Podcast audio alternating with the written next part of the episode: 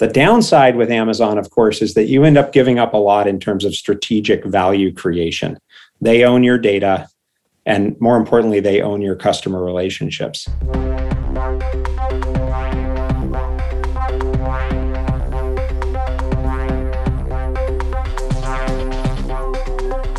Welcome to the B2B Lead Gen Podcast, your weekly audio masterclass on converting leads to revenue. I'm your host, Eric Schwartzman, author of The Digital Pivot. Let's do this.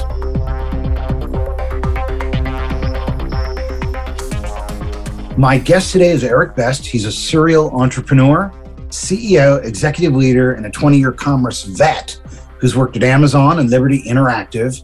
He was the CSO at Commerce Hub through its IPO, CEO and founder of Mercent, and co founder of several companies. Uh, he's a husband, dad, swimmer, urban gardener, and aspiring DJ. Uh, and I am pleased to have him with us on this podcast today. Welcome. Thanks, Eric. Great to be here.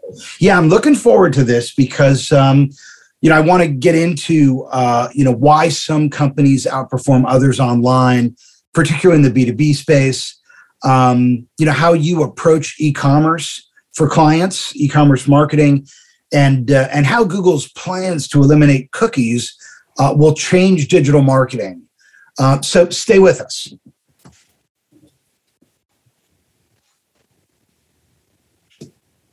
Hey, we're here with Eric Best. He's a serial entrepreneur, and um, I'm happy to have him with us. He was a CSO at Commerce Hub through its IPO, and uh, he uh, helps clients with B2B digital marketing um, at Sound Commerce now.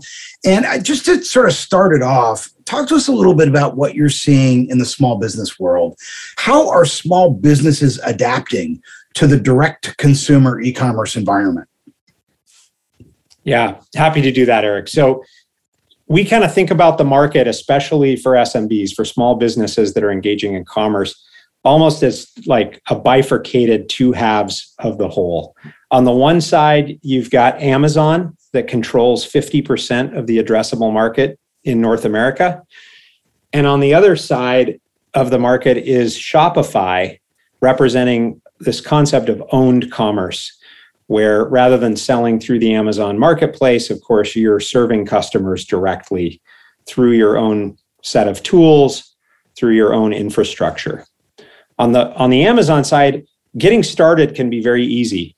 You know, you effectively list products, you ship those to the, an Amazon warehouse, and they take on a lot of the heavy lifting of uh, small business e-commerce operations. The downside with Amazon, of course, is that you end up giving up a lot in terms of strategic value creation. They own your data, and more importantly, they own your customer relationships. When we focus on the owned commerce half, the one that's represented by tools like Shopify and Google Analytics, which we'll probably talk about more uh, as we get into the details of how the digital marketing landscape is changing. Um, you know there is this emerging set of tools providers um, that are making it easier and easier for small businesses to engage in e-commerce in a meaningful way. You could sort of say that like e-commerce is becoming democratized right? It's becoming consumerized um, and easier for any business to get involved with today by virtue of these tools. The big challenge from our perspective well there's really two. You know marketing is one. How do i cost effectively acquire and re-engage customers over time as the cost of advertising on channels like facebook and google goes up every day day after day? But the other side of this is also the operational complexity. Like i need to partner with a warehouse provider or some sort of physical infrastructure partner to be able to get products to the consumer doorstep and here again like it seems like the market is really waking up to this need and opportunity. And every day you see new companies emerging that help take on some of that operational complexity for small businesses. And that's the 3PL space? That's exactly right. Talk to us about 3PL. What is, for those who don't know, what is 3PL? Yeah, so 3PL stands for third party logistics. And it basically is exactly that. It's the idea that, you know, you've sourced a product from an overseas supplier or you've built something in your garage and you want to sell it through your e-commerce website. Well, you need a means of storing that inventory, picking it, packing it, and shipping it to the consumer doorstep um, in an efficient and cost-effective way. And these third-party logistics providers are basically outsourced warehouse operations represented by companies like Ruby has fulfillment or Radial or Geodis. There's a, you know, again, a growing list of providers in this space. And they take on all of that operational complexity of uh, the doorstep experience. Um, so, in the B2B lead generation space, because I know you work with a lot of software companies and uh, online service providers, what are small businesses doing right and what are they doing wrong? Well, it's uh, there, there's a number of ways to think about the answer to that question. We can start with what they're doing right, which is, I think, over the course of the last decade or so, decision making around digital marketing has become much more data driven and more disciplined, more numbers driven over time. Um, with the help of a platform like Google Analytics, with the help of tools like uh, account based management software packages, like say a Marketo or a Terminus, um, it's much easier to understand the cost of engaging a customer um, and also what's working and what's not working.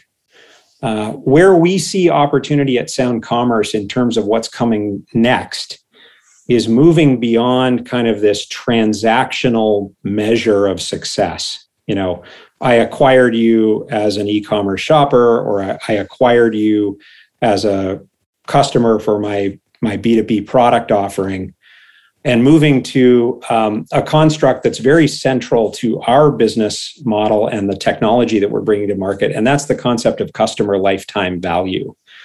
Um, CLV is talked a lot about these days. I think it's kind of a sexy, trendy conversation. It's the idea that over the, the of course, the course of a lifetime relationship with your customer, you can measure their value. But it's often misunderstood as a revenue metric when in reality, if it's instrumented correctly, it's giving you contribution margin or contribution profit insights into your customer relationship. And um, this is a really interesting area where we think there's a lot more innovation and disruption that's coming um, in the future. And we're helping to kind of drive that forward. I need to know not only my cost to acquire you and to re engage you over time from a marketing standpoint, but I need to know the overall cost to serve you. In the e commerce business, that would include doorstep delivery cost, and it would also include the impact of things like you returning all those shirts you bought um, because they were the wrong size or you just decided you didn't want them after all. Walk us through this concept of customer lifetime value based optimization, because I know you have like a framework with five levels. So maybe just walk us through that kind of quickly. Yeah, sure. So again, I think it starts with the idea that you have accurate insight into what's happening at the transactional level. one of the things that we're excited about at Sound Commerce is rather than sort of looking at lifetime value or other success metrics through the, through the lens of finance, which is kind of the best place to get accurate numbers in terms of the health of your business. We're kind of building what we call bottom up models that are based on um, the ability to track individual transactions and individual engagements with customers. That's a lot of data. And you know, maybe another topic we can touch on here in a few minutes is the idea that a lot of this instrumentation, the ability to track these very granular, high fidelity events, was not really possible until modern cloud computing came along. And so you see this kind of co-innovation happening where as Amazon launches their AWS cloud and Google has their cloud platform and, and Microsoft is driving Azure adoption in the marketplace, it's enabling these new, faster, higher fidelity capabilities. Um, so in the case of CLV, we basically, and this, this kind of uh, maturity model that you've described, these five tiers, it starts with getting accurate revenue insights at the order or engagement level. Do I know the cost um, to serve you? Do I know the cost to acquire you? Do I know how much revenue is being generated by that single order? once I get the instrumentation right at the order level, then I can stitch those together to create a picture of you over time as a customer. Um, and if I've if I've built all of that properly, again, not only am I accounting for revenue metrics, but also the variable costs of my relationship with you as a customer over time. More with Eric Best when we return. Stay with us. We're talking to Eric Best about how digital business is changing. Eric, what are two common failure points when it comes to measuring and optimizing retail digital marketing campaigns? Great question. I think the answer is actually evolving as we speak. You know, as we as we talk about things like iOS 14.5 and Google's imminent deprecation of third-party cookies, the source of the data itself can be a major challenge for brands. I was just reading. Let me just stop you and break that down for us. If someone doesn't know really what deprecating or a cookie is, just really simple. What does that mean when you say yeah. Google is deprecating cookies? Well, let's step back and talk about how the digital advertising industry has worked for the last 20 years. Um, traffic flows on the internet, right? You open your browser, you're surfing to a website you like, you see ads um, presented on those pages or maybe now on your phone. Um, and as you engage with those ads, either through an impression or through a click, um, there are tracking tags that are triggered by those clicks. Um, and those tags drive analytics tools like Google Analytics to allow brands to be able to track your behavior as you click through the ad to another website right? But it's anonymous, right? Like they're tracking my behavior, but they don't know who I am, right? That is true. Yes. So these cookies are on your browser. They might know which browser version you're running, and depending on the uh, you know the disclosures from that cookie, they might know the hardware device that you're on, right? But generally. If, if I have a lot of different cookies from different advertisers, can they somehow triangulate more information and build a sort of dossier about my preferences? Over, yes, this has been a big part of the way that the industry has worked over time. And in fact, it, it led to the emergence of a whole class of digital advertising service providers called tag management solutions, characterized by companies like Tealium and Ensighten, and more recently Segment and Heap Analytics. These are uh, software tools that make it easier for brands and advertisers to aggregate data across sites and build a picture of you as a shopper or customer profile. Now, uh, as those tools have evolved and as brands have become better at creating these advertising experiences, targeting you as a customer with relevant content, targeting you as an in market shopper for that Toyota pickup truck or you know, whatever Starbucks latte that you're in market to buy next. Uh, there's been this uh, growing concern, I would say, in the industry around consumer privacy uh, and security. And so, what you we've seen uh, in in the industry is the rise of these um, policies uh, that are designed to address consumer privacy, and they're represented by the CCPA, um, in California. And that's GDPR. the California Consumer Privacy Act? That's right. Exactly. And then what does GDPR stand for? Uh, I knew you were going to ask me that question. I know it's. I'll look European, it up. Go ahead. You you talk about yeah. it. I'll, I'll, look it up. It is the European standard for exactly the same thing. It's really. And it was first, right? I mean, it was the right. one that. And so, if you sell online, you got to comply with that, right? Because exactly right. And the key to all of these um, uh, these policies is that consumers have quote unquote the right to be forgotten right? General data protection regulation gdpr perfect. Very european. Very very bureaucratic. Yeah.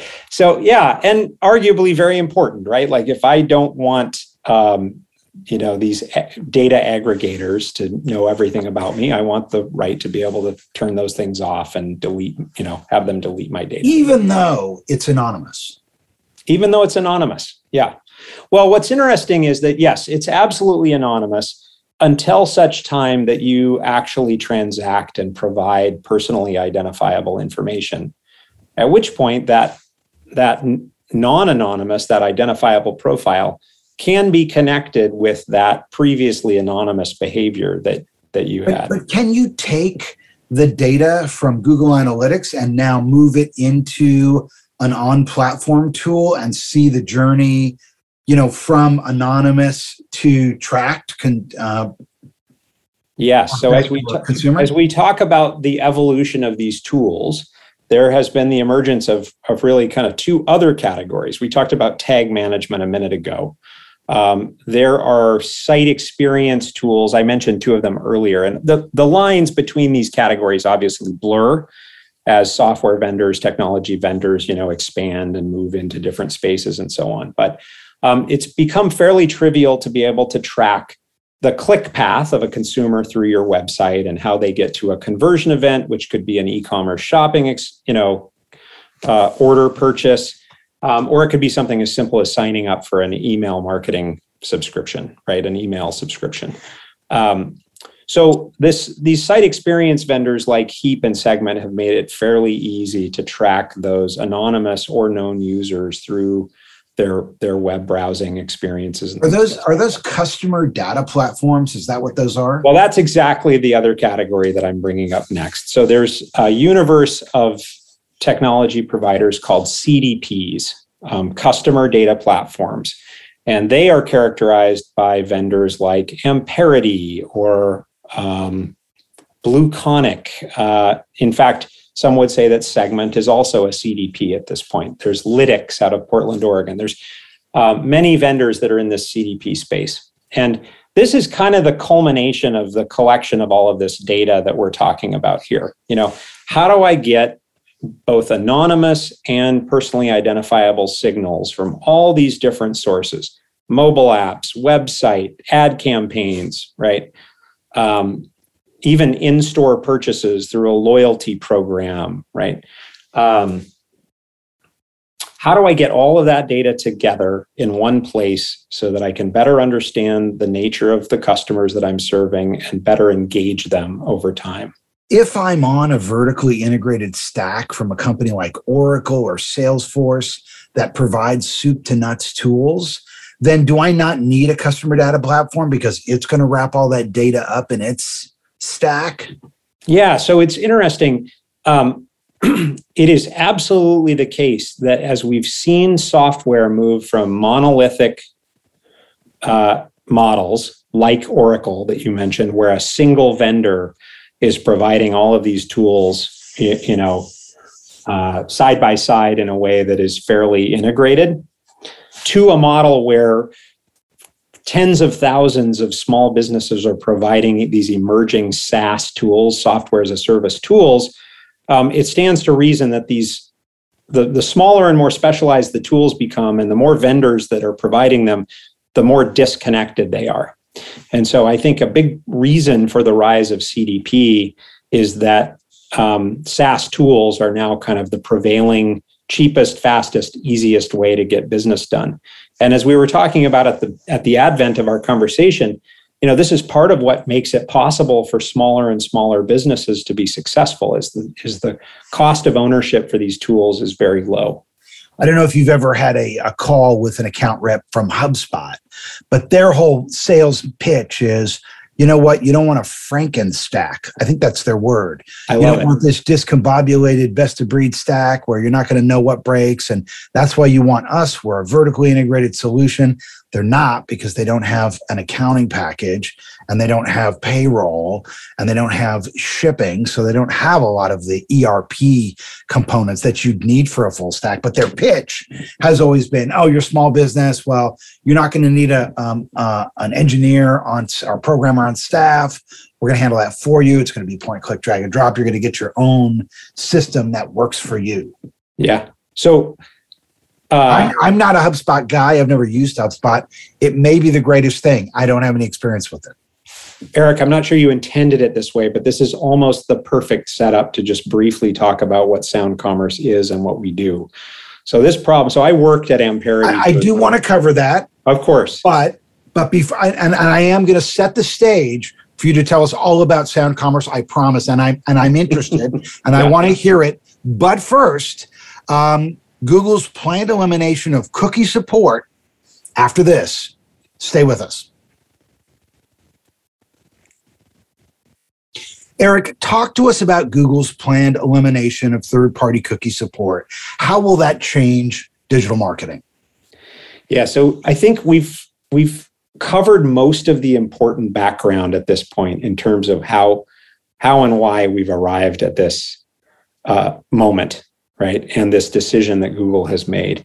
We talked about um, consumer privacy and security policy and how it's becoming more important to be legally compliant to give consumers the right to you know be forgotten right and to protect their own data kind of regardless of where that data came from or how it was collected or where it's being stored we talked about the rise of cdps and these site experience and analytics platforms that are collecting more and more data um, uh, related to consumers um, their profiles and how uh, a brand or advertiser might engage those consumers over time and so we've kind of arrived at this moment now where um, consumers are very aware, both through the experiences that they have, but also just through you know popular media about the risks and rewards that go along with like hyper personalization of websites and uh, of advertising campaigns.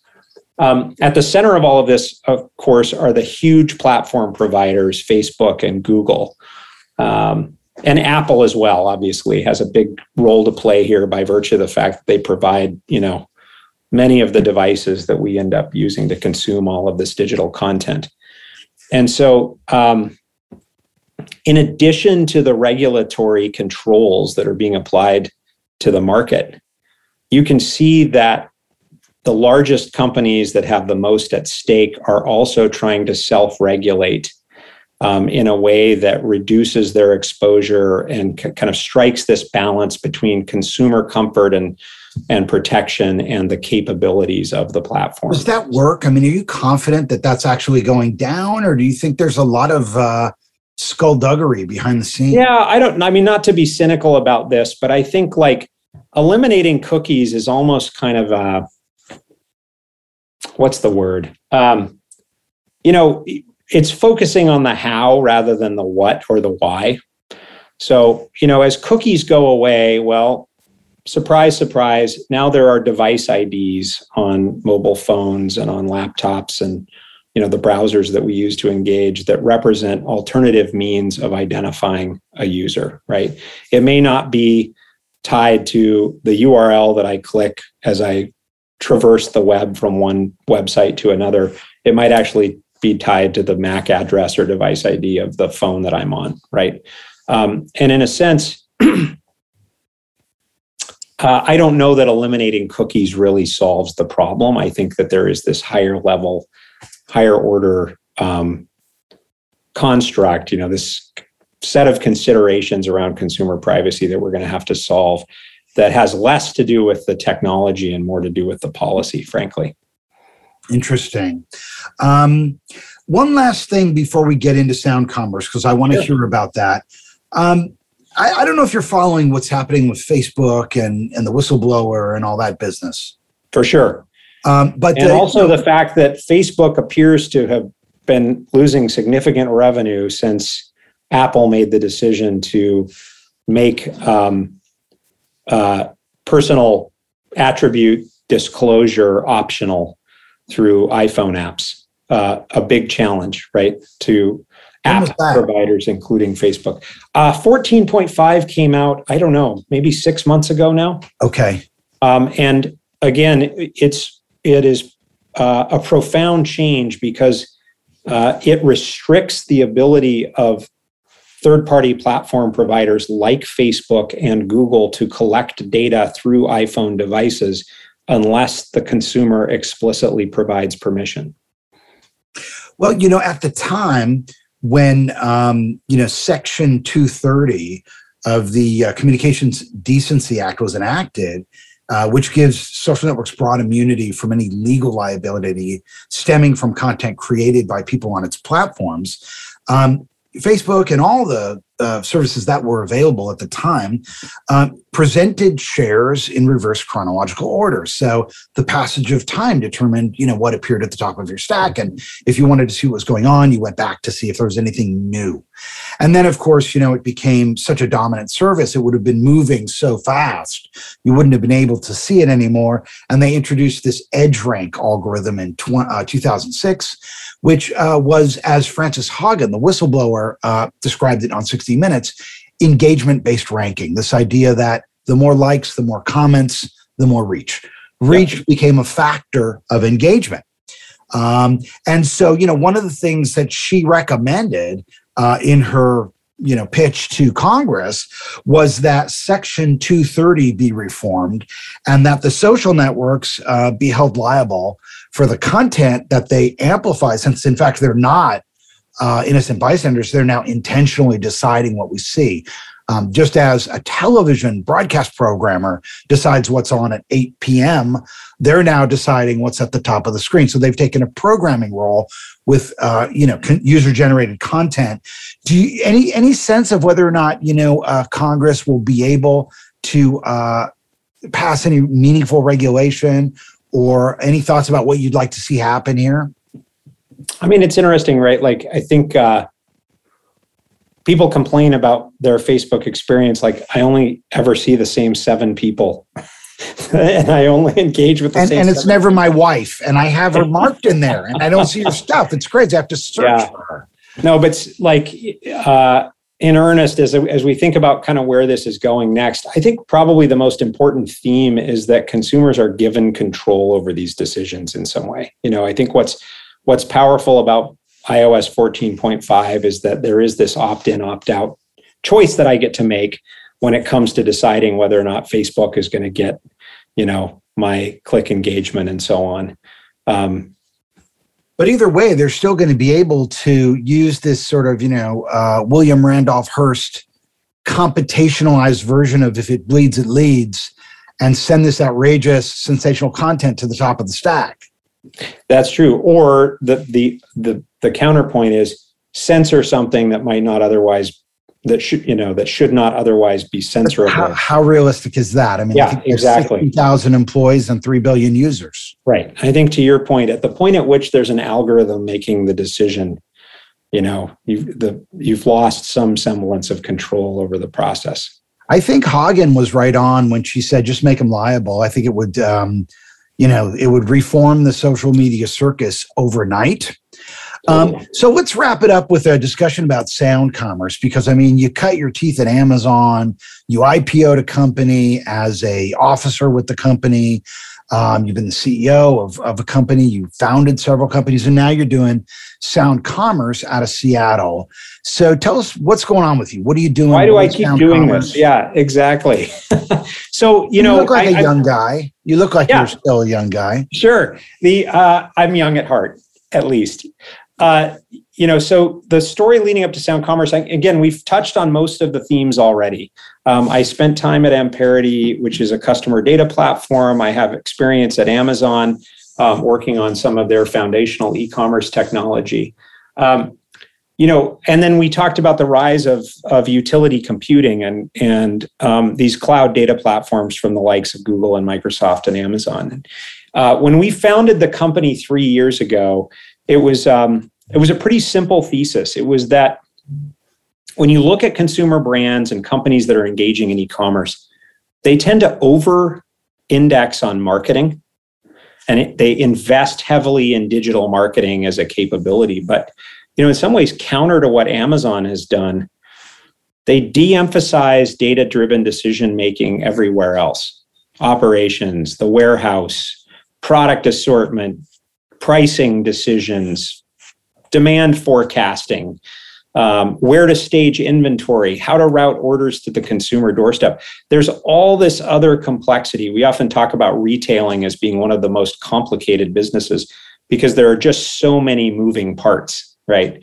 And what Amazon's marketplace has done is simplify that for small businesses to be able to sell online. But what if you could kind of do that in a way um, that allows brands to maintain their independence um, you know on their journey to the shot the, the end customer and success So, in the simplest terms, basically what Sound Commerce is and what it does is we are a, a productized data warehouse that is specialized for e commerce merchants and more broadly, omni channel retailers. So, you can go out and hire a consultancy and get a bunch of engineering tools and spin up a bunch of cloud services and build all of this stuff from scratch. But that's generally going to be millions of dollars and years of engineering work. Um, and, and we think there's a better way, which is to productize that path to modern cloud data capability. Um, and at the center of this uh, platform is a concept that we touched on early on, which is that of customer lifetime value. You know, if we can kind of provide pre-built data models for not only marketing but merchandising and operations and customer service and so on in a way that provides that that supports that concept of CLV driven decision making um, there again we're simplifying things and hopefully helping our customers elevate their decision making around a more strategic set of success metrics or KPIs. So, the, so, yeah. so how can uh, people find out more? Well, certainly visit us at soundcommerce.com online. Um, we're just now starting to kind of scale up the business. We'll be at the National Retail Federation show in New York in January, which I'm excited about because it's the first time that this in person show will be happening um, in the last 24 months. And then again at Shop Talk in Las Vegas in March. Awesome. Well, Eric Best, CEO at Sound Commerce, thank you for joining us. Thanks so much, Eric. To master B2B lead generation, you can listen to the first chapter of my new book, The Digital Pivot, for free at digitalpivotbook.com.